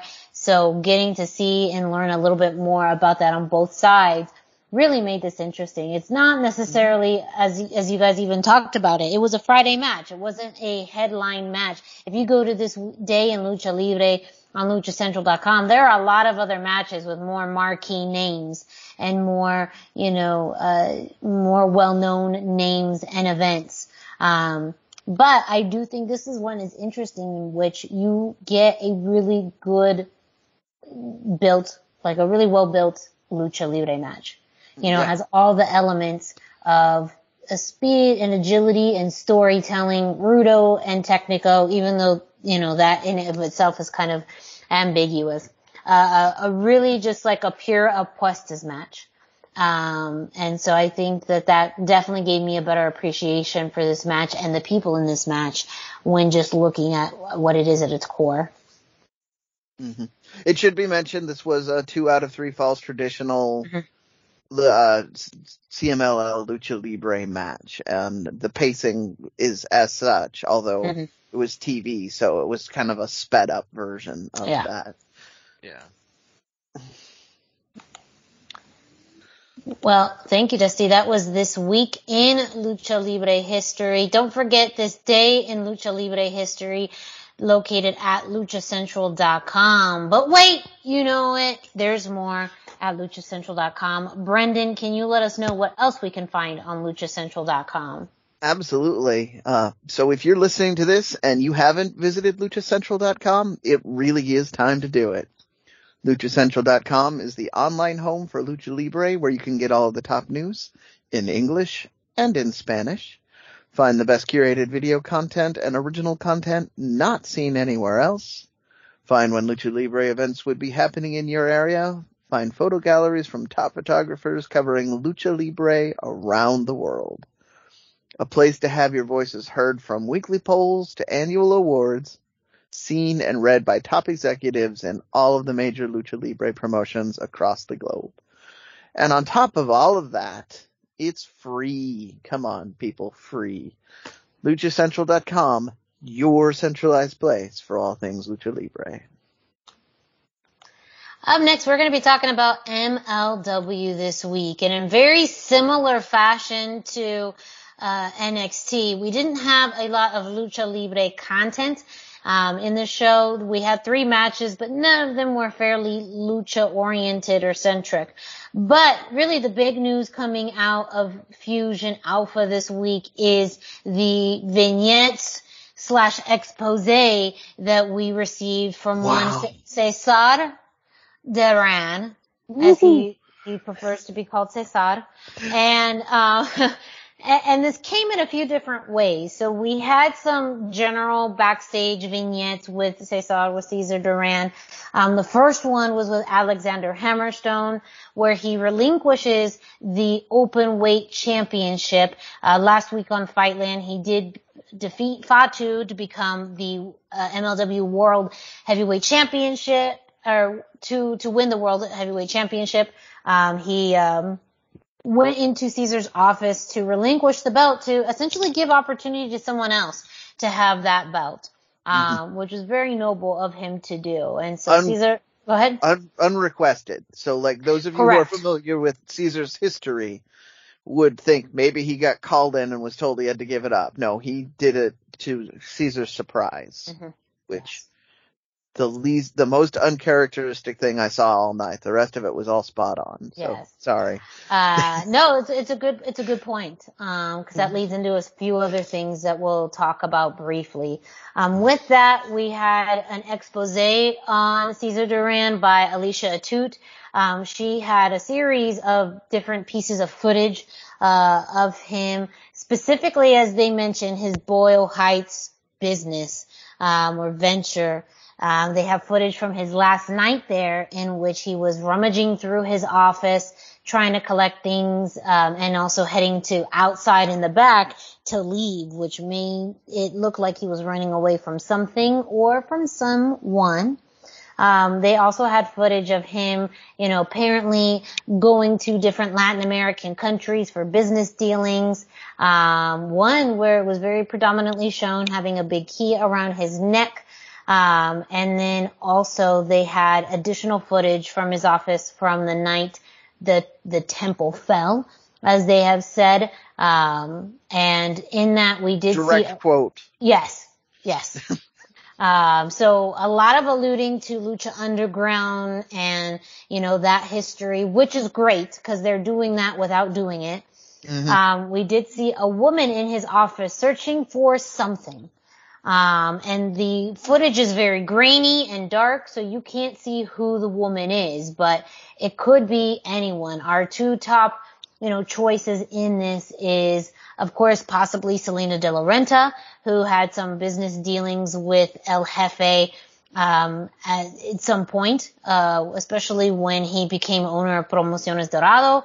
Um, but also, uh, it could have been possibly Catrina, um, who was, you know, in feud with him, uh, towards the end of Lucha Underground. So very vague, grainy footage on who it is. I did come up with a third option, which Oh. is still relative. Uh, the, uh, the ring announcer from the underground days. oh, Um, Melissa oh, Melissa Santos. Melissa Santos. Yes. Uh, Yeah. because she is still working a lot of indie dates and could very easily fit into MLW programming. And she would have been, based on the fact that one of the things that they did, like all this footage, I, I found it very believable and synced up with the seasons three and four finales of Lucha Underground. So that would be a thing because she was present that she could be doing as well. And maybe, you know, if they decide to bring her in, that could, she could have a bigger role than just being a ring announcer this time. And I think that was the purpose. It, it left it very vague and ambiguous and possibly a new person coming into the fold of the story. Um, so Caesar did have a response to the expose, not very thrilled about his portrayal, um, with that. Also because there was footage of him talking on the phone about being uh, a wolf in the hen's house, um, essentially with some pretty deceptive or devious plans for MLW. And, um, you know, it, it really didn't put him in the most flattering light and raised a lot of questions as to why he's been given so much power in a short amount of time. Um, we did see Caesar kind of take that out on uh, Richard Holliday a little bit later in the show. Uh, they still are insinuating, you know, Alicia and Richard having a love-hate relationship, and with that, Caesar did then tell Richard that he would be defending defending the IWA Caribbean Championship next week on um, MLW Alpha Fusion, and it was later released online uh, or later um, in the show. Actually, it was revealed that that competitor would be Mil Muertes. So um, next week we definitely have a match uh, between Richard Holliday and Mil Muertes for the IWA Caribbean Championship. But real quick, I just want to get your guys' thoughts on everything that was alluded. And Brendan, you definitely have a little bit more of that detailed eye looking at these because there were certain things that I noticed, but it seemed like you noticed a lot more as far as Easter eggs that they were alluding to. Well, I hadn't had a chance to scrape for Easter eggs like I did last time where I was spotting things on the desk, but uh, again, from my recollection of the season three and season four both had, had exiting the temple montages and, uh, he got into a limousine like you were talking, uh, like we saw in this footage. It all looked like this could have been very alternate camera angles to things that happened in Lucha Underground. So that is going to be my homework this week is I'm going to try and see if, if it syncs up exactly. But, um, it was more that, like I said, the character was really spot on. Like his reaction where he put, uh, he, he took advantage of his anger, but still was very crafty about that Yeah. to put the IWA championship on the line against Mil Muertes, who is arguably one of his guys, right? Uh, and uh, generally kind of being about uh, lucha and violence, as he said. So uh, you had the the one kind of uncharacteristic interview where he was overly complimentary and not exceptionally manipulative with Hammerstone. Although they did have a sit down where the camera turned off and talked about his future. Mm-hmm. Um, uh, did you? I, I, I, I was so awash in other details. Did you mention the other big reveal on that? That we're gonna have the the the battle chamber match? No, no, no, no. I haven't gotten to that yet. The War Chamber. Yeah. match, Yes. Yeah.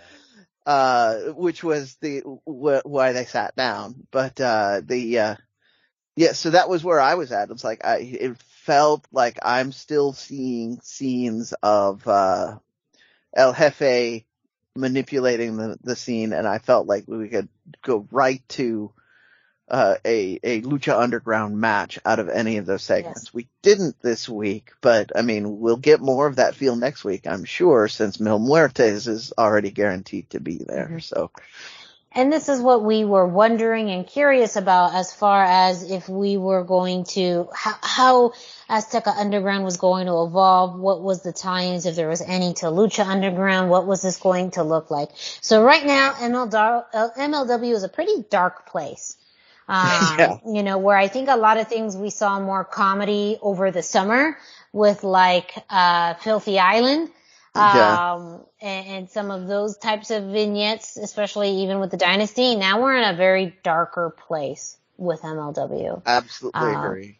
And, and like you mentioned, Brendan, it has also been announced that, um, Alex Hammerstone is going to have a team of his own to face Contra in the War Chamber, um, happening, I believe, in December. So we are going to, uh, have uh, all the members of Contra versus Alex Hammerstone. He's already, uh, got his, his dynasty co-partner there, uh, Richard Holliday and EJ Nduka has also been announced as his, uh, as a member. So there's one spot left, uh, for him to complete uh, his team, but we're also going to see more story with that. I do want to know as far as how we ended the show, and that was with a promo from Injustice, furious on how their match ended with 5150, but they didn't even get to finish their promo because up pulled up Rivera, up pulled up Boogie, uh, up pulled up Dr. Julius Smokes and just beat the daylights out of Injustice in that parking lot. Um, and they are not here to play games. They came here to win. So that was very adamant in this attack and they just laid them out. So, um, What I is- yeah. yeah, what I really like about this is it's an inversion of what Injustice had been doing for Yep. like two years. So Yep. it's um The tables have turned. yeah. The tables have absolutely turned. Um, but again, I think it's also a great way to have a balance of, you know, all of the storylines that you're doing, even if it is very brief. And again, I think Injustice, as you said, Brendan, have met their match with 5150. And now they're going to have to get creative. Does that mean they're going to add a third member to help, you know, balance things out? That is absolutely possible as well, which is very fascinating. But, um, we do, it does look like we're going to get a continuance of the storyline between Injustice and 5150. Um, but that They- this weekend. Go ahead. I just I'm just gonna add I'm I'm adding to the hype pot here. Uh Injustice did have a third member for a long time. They did. So that could be a big return happening, or they could be adding somebody new and fresh if they do go to a third member. Just, just you know, a little. I, I like to add to the the, the hype pot here Yeah. on this. MLW's really got my imagination It- going. Exactly. I think that's exactly what I just wanted to reiterate as well. MLW is very much a pool where anybody can show up. Um, and, uh, you know, and, and stories are evolving again. Now that they have a lot more story rich product, it really does it, it really just adds something to the fact that they have already fantastic wrestling. Now they have a very deeper, you know, storyline, um, that seems to be threading through multiple, uh, other stories or other aspects of MLW. So it is very much making it must watch wrestling right now. And again, it's all on YouTube. It's free every Wednesday night. Um, so you can see MLW um, really at your convenience, which I think also makes it such an appealing product for Yeah. wrestling fans. Yeah. There is live tweet events that happen with when it first comes out. So those of you that are looking for more of a mutual shared experience, you can have that. Or you can be like me and you can watch it in the middle of the night while you're supposed to be asleep. Yeah, Awesome. That's, that's how I watch a lot of my wrestling too, honestly. All right. Well, up next we have CMLL news with Brendan. Uh, so just real quick, I wanted to cover a few things. We did have, uh, the, uh, the Grand Prix the Amazonas, uh, it's the Friday, last Friday, the, the 8th. So the, uh, I'm going to cover the semi-main first, which was, uh, kind of a, you know, kind of an interesting match as well. You had Gran Guerrero, Templario, and Ultimo Guerrero in a six-man or trios match against Mistico, Titan, and Volador Jr uh, the, uh, the Rudos won this one, uh, with Ultimo Guerrero really coming off looking strong on it. He blocked La Mistica twice. Uh, he basically, the, the, uh, the, the way that they got the final win is he pulled, uh, he pulled a mask off of a guy you know, and did, to cover up things so they could get pinned. So they really are kind of building like Ultima Guerrero and Mistico into a, a feud, which could be interesting. And then you could probably see variations on that with Titan and Volador being involved with the rest of this too. So, um, that's why I wanted to start here. Could be a very interesting series of matches in the very near future, which is uh all I've been hoping for out of CMLL for a while. Like I won't just have a couple of good programs instead of uh putting big names in spot matches. And then we had the Grand Prix de Amazons, which featured Amapola, Dark Silhouette, La Jarochita, Lluvia, Marcela, Princesa Sugehit, Reina Isis, Avispa Dorada, Dallas, Momo Kohgo, Sonia, Stephanie Vaquer, Tsukasa Fujimoto, and Tsukushi. So all over the place. Those uh, Japanese names you were hearing were coming from Ice Ribbon, although they're going to stay in Mexico for a while and do more programs. Some of the other in, quote unquote international wrestlers have said they're staying in uh, Mexico and they're doing matches. Uh, it was a pretty much a standard tournament format. You had a battle royal where they everybody was eliminated. That kind of determined what was going to uh what how the teams were going to work out, and and then you had uh Silueta coming out on top on this one. Unfortunately for me, Avispo was eliminated very early, but um but uh, uh anyway that so that was uh where we're at. We did congratulations to dark silhouette on winning the grand prix de amazons. That's that's a big deal. Uh I, hopefully they continue to do this match in future years because i think that the uh the women's division has just as much to offer as the men's division for these ta- this style of, of of match. And i was super excited they got to do that. They are um building towards uh Dia de la Muertes now, which is going to be the next I uh pay-per-view that they're going to have. There were supposed to be more details out uh, on Wednesday. I was unable to find any information on that, so hopefully next week I will have information on the build up to our big uh end of the month series of matches. Also, last minute news come came flying in. Lucha Blog announced that TJP is going to be traveling down to CMLL as a representative of New Japan Pro Wrestling. So, um, I, there's nothing about this that does not excite me. Like this is good. TJP and CMLL, no matter what, is going to be good. If he's as the brand representative for New Japan, that means there might be other New Japan wrestlers going down there. So we, right? Yeah. That's the most exciting part. and it's interesting because of AEW being aligned with AAA, but also being aligned with New Japan. Right? Typically, CMLL won't do any business with people that do business with who anybody they consider their enemy. Yeah. Right. So it, it's interesting that they're going forward, especially right now when they need them. They're going forward that New Japan partnership and expanding into Ice Ribbon. Like that's Mhm. a strong Yeah. sign. They're they're putting talent above pettiness finally. yeah. Yeah. And Yeah. and not And- cynically programming. Yeah. Yeah, Exactly. well, and and TJP is truly one of those we talk about those Forbidden Door wrestlers where he's still an active member on the MLW roster. He's still, you know, working with Impact sporadically. He's, Yeah. you know, working with New Japan, and so now adding this to CMLL, the CMLL, um, as part, you know, of his active work right now Mhm. is truly, you know, is as much as we've seen that cross promotion work, it's still truly very unheard of. As, for exactly that, with these type, with these promotions of what you were saying, Dusty, you know, that, um, that partnership or CMLL just doesn't typically do this. Exactly. No, they're Yeah. very notorious for for being very uh fussy about who they work with. I'm gonna put it that way. Like they, you know, we've talked, we've detailed some some of it. I don't want to go too much into it because I don't. I always feel like I sound too negative on their their dealings because I don't understand their perspective.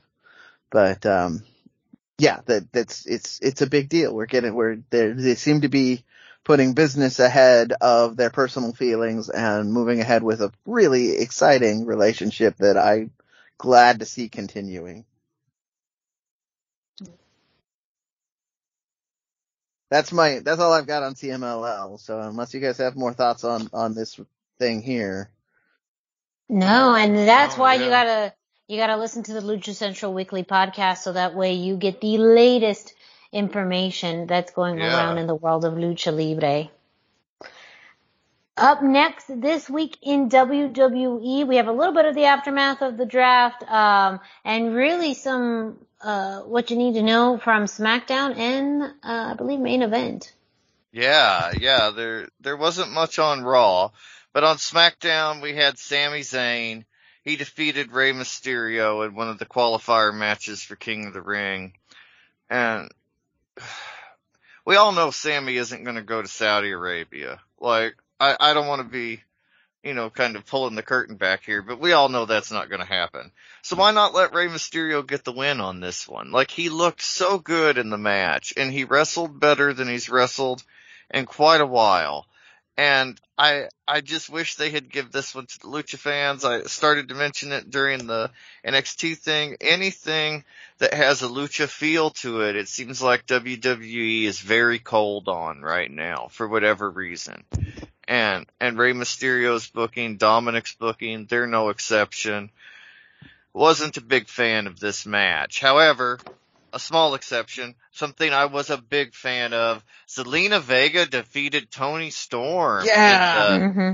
Queen of the Ring. Like, holy cow, Zelina wins. This is only her fifth win in WWE. So any win for Zelina, especially in a singles match, is a happy win in my book. And not only that, but she got a win over a competitor like Toni Storm. I mean, Toni Storm is a really strong competitor, does Yeah. a great job, great in the ring. They looked so good together and the win is a real feather in Zelina's cap. Mhm. And I'm just as pleased as I can be that she's getting a push, no matter how big or small that may turn out to be. She's going to face Carmella in the semifinals. I think this could oddly be a very exciting match. And I mean, they, they've both got a lot to prove and we've seen Zelina can do pretty fantastic things if they give her a chance. And I feel like this could be a match that really surprises and wows a lot of people or at least opens their eye to Zelina Vega as a more upper mid card, if not championship quality Mhm. contender in the women's division. Yeah. I do have a couple points on this one as well. Uh, just, I, I'm just, that's my thing this week. I'm just gonna butt Yeah. in a factoid. Sorry. I like it. You're a Um, historian and the fact guy of the group. That is also true.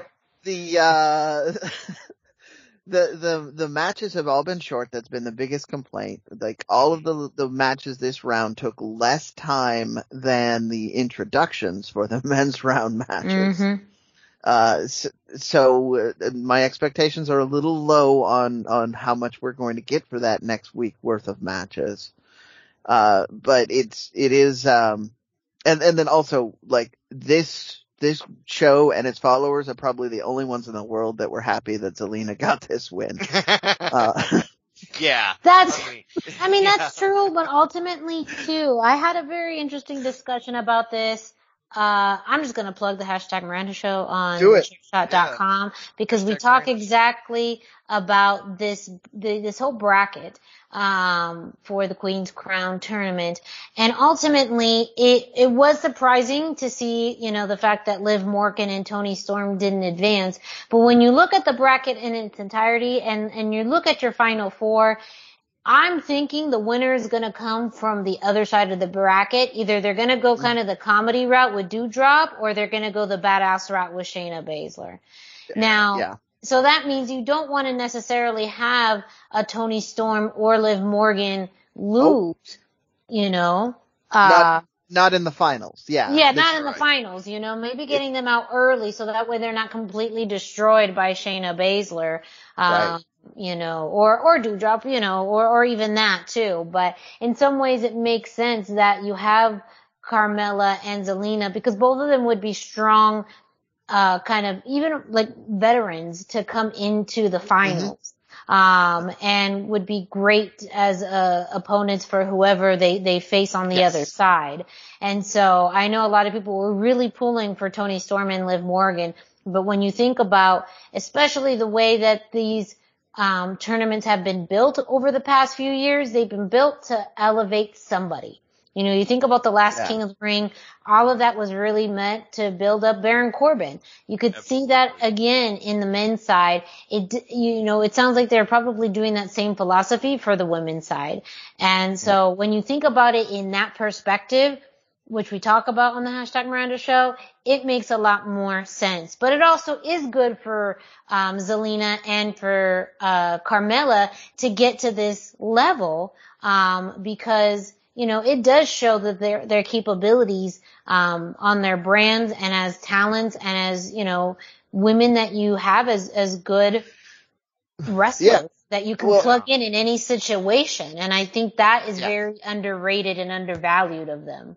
It shows the faith they've got in in both of those women and the fact that they they kind of put maneuvered Zelina to be in this spot feels like that's what they want to do with her is they want to have her make other people look good and I'm I'm okay with that. I think that's a good use of her skills. I do too, and at her size, that's why I think Zelina may come out ahead in this match. Mhm. I don't know who wins between Doudrop or Shayna Baszler, but with her size and her ability to ragdoll the way she does Yeah. in, a defensive position, it like she will make the whoever wins look amazing. You know, Yeah. like they will look incredible. They'll look dominant. The size differential goes into it because Zelina's kind of small, and Yeah. I mean, there's like a lot that really, I mean, She will make Doudrop exactly. look It'll make her look incredible, just- and it'll just make visually. Zelina look incredible too. Like it will help elevate her. Toni Storm didn't necessarily need the rub for making it to the finals of the Queen's Mhm. Crown tournament, but it does a lot for Zelina to make it to the finals, for Yeah. instance. Yep. And even more than it does for Carmella. I mean, Carmella's been around, done it all at this point, aside from this. So, I mean, it, it really does the most for Zelina on the SmackDown side. and can you imagine the promo she can cut after that? Oh, Oh, yeah. amazing. And She's yeah. she's already got the kind of flowered crown and everything Yeah. already. Like, oh, she'd be so good. And and we know she's apparently not above poisoning somebody to get a win. So who knows? Maybe she'll get to be the queen. That's very queenly. Yeah. Poison somebody to become. That's the very that's very Game of Thrones. Very, very Game of Thrones. Yeah, you, you're on it. Yeah, and we also want to cover main event this week. John Morrison defeated Angel Garza. Uh, I don't have a lengthy review on it. I was actually watching it right up to the record time for the show, but it was an awesome match. This is very likely going to be Garza's last appearance for a while on main event due to him and Humberto Carrillo moving to SmackDown as a tag team. So that already gives you the feeling that John Morrison might win, and he did. It was a showcase. It was really parkour versus lucha, and it was a really fun match. Garza tore the pants off, but missed the moonsault. That allowed Morrison to connect with the Starship Pain. He got the win in 7 minutes and 47 seconds. And we'll see what happens with main event. I have a feeling it may be slightly overhauled after the draft, maybe not, but Mhm. we'll see. Right now, still some of the best wrestling. Ahead, They Frank. used to do they used to do big batch recordings of them, so that might have just been the the last that was in the can, and they are probably doing another taping at, at some point for the next wave. So Yeah, because it's only two matches per Yeah. show, and, and it's always Raw talent. It used to be main event was Raw and Superstars, I believe, was SmackDown. But Mhm. then we got 205 Live, which was awesome for a while, but now 205 has a lot of, I, I don't want to say random because they're good matches, but they're matches you would not expect for 205 Live. Like it's got everything Right. now. Yeah, yeah. Yeah. 205 Live is truly the melting pot because you have some NXT people in there. You have um, people that you don't really see on SmackDown. I'd say it's like an extension of NXT at this point. Yeah, it's Yeah. more of the developmental product at this point. Uh, but it's also very interesting in a way. I enjoy watching 205 again for the first time in quite a while. So we'll see what comes of it. I, I would love to have some kind of SmackDown Raw hybrid show, but I think if that happens, they'll tape one match before each show mm-hmm. for main event. So we'll see. But continue to check it out. Right now, at least, it's still the best actual wrestling. Where are you going to get to see nearly eight minutes of John Morrison versus Angel Garza anywhere Right. else? Like, right? great match, a lot of fun. Definitely check it out. Also, like I mentioned at the end of all my segments, for all this news and more, as soon as it hits, check out luchacentral.com. It's your place for all things Lucha Libre. Mhm. I believe Miranda's up next with some news on Impact Wrestling regarding the Knockouts Knockdown. Yes, yes. So before we get into this week in uh, Impact Television, I do want to do a quick review of Knockouts Knockdown that was held this past Saturday. Um, some important things to note. Uh, this was on the Impact Plus app. Um, which is exclusive, has exclusive monthly content. Um, it aired back last Saturday on November 9th, was but was taped before that. Speaking of Melissa Santos, she was your official ring announcer for this event. This is the first time that we've seen her in Impact in years since both her and Brian Cage left. So Yeah. um, to have her as the official ring announcer for this show was very well noted. As far as some matches or some uh, key points from this show, uh, Awesome Kong was announced to be inducted into the Impact Wrestling Hall of Fame, which is rightfully deserved um, with her history with Impact Wrestling and really helped the Knockouts division stand out um, with uh, just having a person of her, you know, uh, abilities um, and look being so different, especially in her time in women's wrestling, really stand out.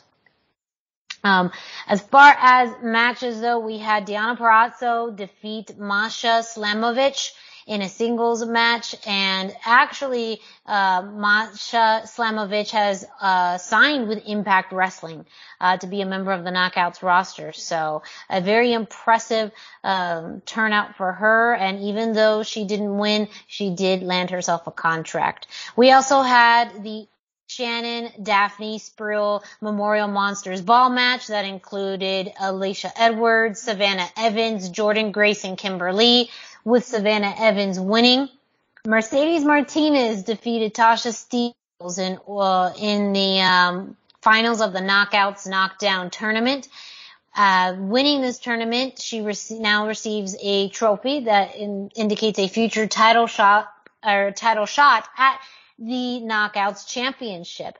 As far as the brackets, um, we started off uh, with Tasha Steeles versus Jamie Senegal, Chelsea Green versus Renee Michelle, Rachel Ellering versus Lady Frost, and Brandy Lauren versus Mercedes Martinez. from there, we had Tasha Steeles and Chelsea Green face off and Rachel Ellering, uh, face off against Mercedes Martinez to get to your final two, Tasha Steeles and Mercedes Martinez. So I am so looking forward to a Mercedes Martinez Deonna Purrazzo match. I cannot wait for that to happen. I cannot wait. Now, it does leave one to wonder who is going to be the person to take the belt off Deonna Purrazzo. Um, she is one of the most dominant wrestlers in all of pro wrestling right now. She is a double champion as being the knockouts champion and also the AAA Reina de Reinas champion. Um, and so you really wonder, you know, she's really gone through the entire knockouts roster plus. Um, they are building up a, a big match against her and Mickie James at Bound for Glory. But with this kind of being open in the wings to build up a program after Bound for Glory, um, I could absolutely see Mercedes Martinez uh, win um, and beat Deonna Purrazzo, or not. But even then, that is going to be a match nobody would want to miss. Oh, I'm I'm just very excited for that future uh, opportunity. And then you had uh, Decay, the team of Rosemary and Havoc. Uh, they came out with Black Taurus and Crazy Steve, uh, defeating the Influence, which was the team of Tennille Dashwood and Madison Rayne. Uh, to retain the uh, Knockouts Tag Team Championships. But also, it was announced that we are finally getting the inspiration um, to Impact Wrestling, and that is formerly known as the Iconics. They are making their to Impact Wrestling, which I've just called it from day one that this is where they need to go. It's a good yes. fit for them. Yeah. And it's a good fit for them. And they Perfect. already have a title shot against a um, at Bound for Glory for the Knockouts Tag Team Championship. So they could be the first tag team to win the WWE Women's Tag Team Championships and the Impact Wrestling Knockouts Tag Team Championships. So um, thrilled for that. Who knows if yeah. that's going to happen, but, and it's not lucha related, but whatever. It's my time and I'm going to talk about what I'm going to talk about. so there you go. Uh, but as far as this week on Impact Wrestling, uh, two matches to note. We did have a X Division Championship Tournament qualifier match. El Phantasmo versus Rohit Raju versus Willie Mack.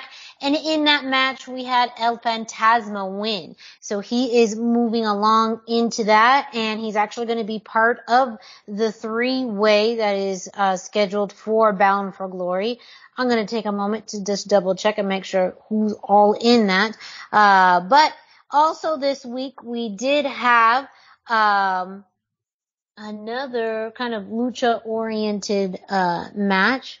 We have or had um, uh, VSK uh, versus Rich Swann. Um, VSK is kind of a protege of my, of Brian Myers, and Rich Swann came out with Willie Mack, in which uh, Willie, I'm sorry, Rich Swann won with the Phoenix Splash.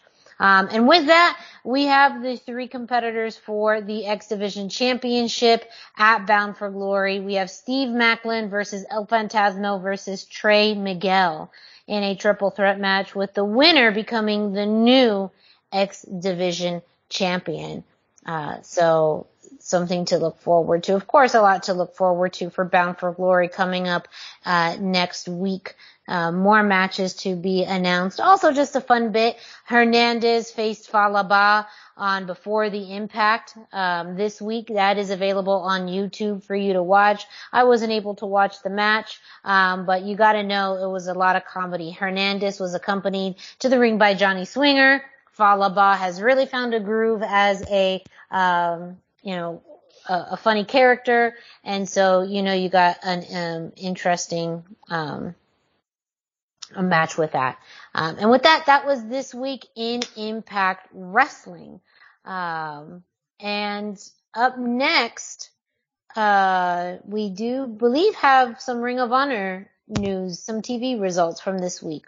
Yes, indeed. Um, not a lot this week. They, uh, but let's go. Uh, we had the first match had uh, SOS in a tag team match. Uh, this was not at all lucha related. However, at the end, LFI came down. There was a bit of a stare down, And then, uh, the, the, the two had some words with each other and ultimately it resulted in a challenge. So SOS is going to challenge for Kenny King and Dragon Lee's tag team championships. I believe that's next week.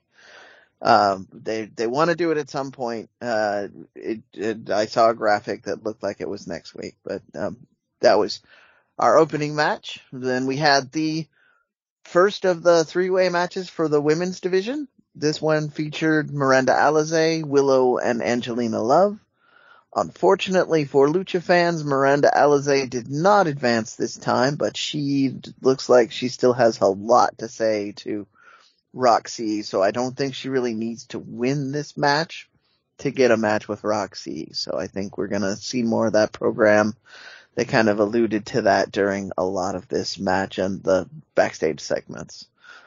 And then our main event had the tag team of Bandito and Rey Horus against uh, the original Kingdom, Matt Taven and Mike Bennett.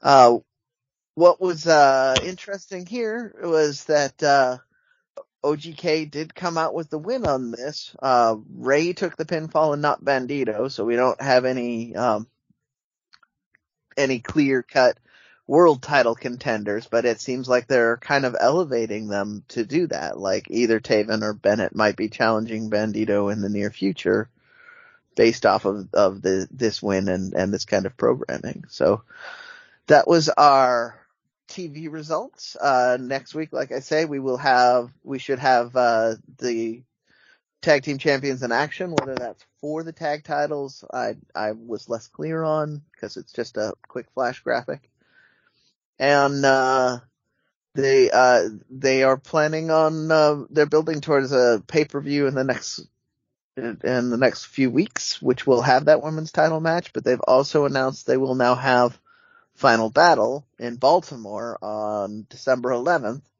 and that will be a pay per view with fans. That's one of the reasons that came up. I, uh, so that is, uh, kind of exciting news too. We're back to having fans at ROH events, uh, the big ROH events, which really makes them more unique and, and fun. But that's my ROH news for this week. Hopefully we have a bunch of news next week. And do you have something additional before we head out?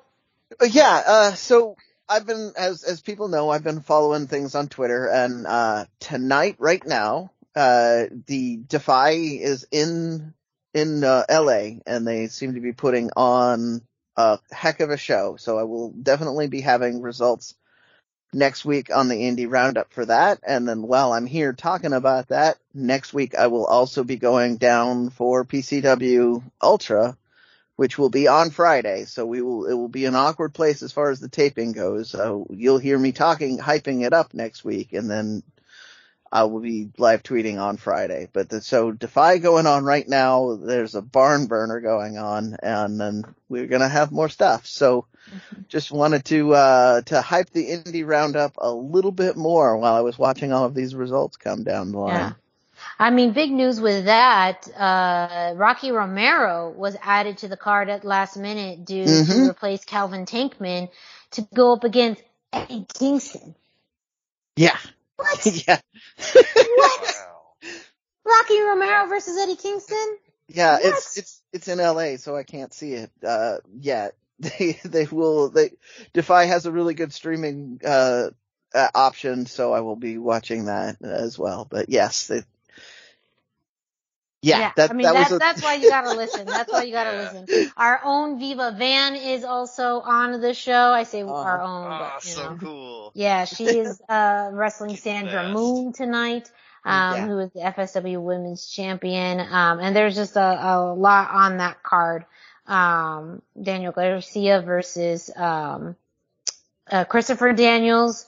Um, I believe, is this the one? Uh, yes. Also, Mecha Wolf and Bestia 666. Yes. Um, are on that card tonight as well. So, so much, so much on that card uh, for Defy that definitely you're going to want to listen to next week's show for results on Defy. And uh, again, too, even after that, PCW Ultra uh, next Friday, October 22nd in uh, the LA area as well. Tickets are still available if you want to make it out there. Um, again, you have a big match in War Beast versus Rivera and Boogie uh, Danny Rivera and Slice Boogie.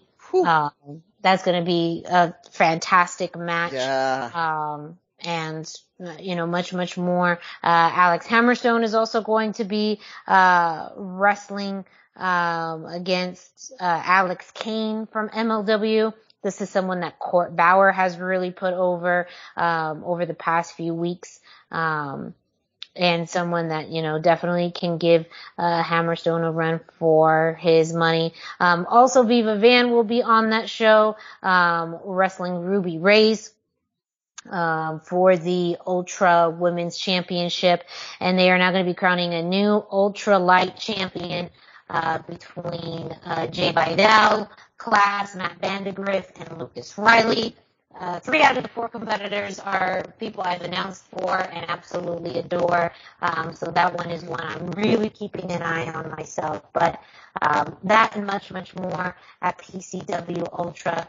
Make sure to follow both Defy and PCW Ultra on social media to get the latest on all of their upcoming events and match announcements. And make sure you stay tuned to the Lucha Central Weekly podcast over the next few weeks for us to cover them and everything that we just talked about this week and more. So thank you all to listening for this week's episode of the Lucha Central Weekly Podcast. Please visit luchacentral.com, your centralized place for all things Lucha Libre. We have uh, covered all of the uh, shows as far as WWE, AEW, um, and uh, NXT uh, for match results. And of course, you'll have some AAA, CMLL, IWRG, you know, that uh, happens as they are available. Uh, while you're at it, go ahead and follow Lucha Central on social media at Lucha Central on Facebook and Instagram and at Lucha Central on Twitter. Or sorry, at Lucha Central com on Twitter.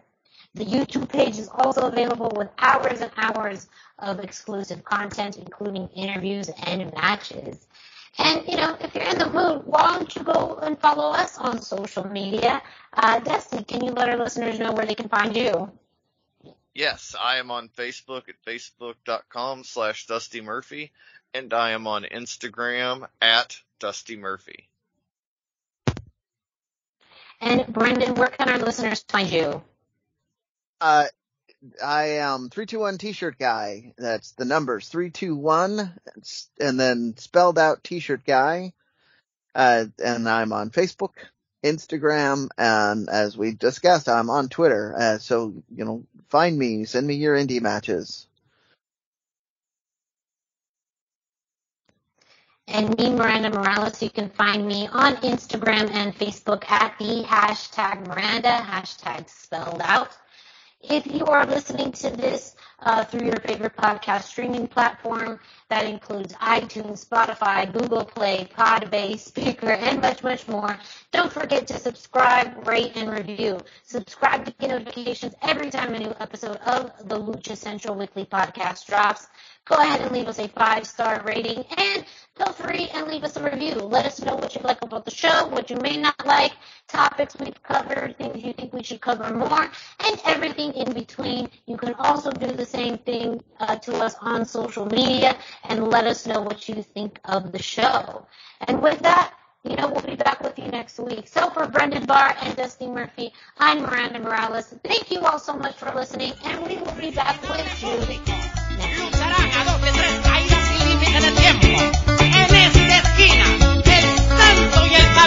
week.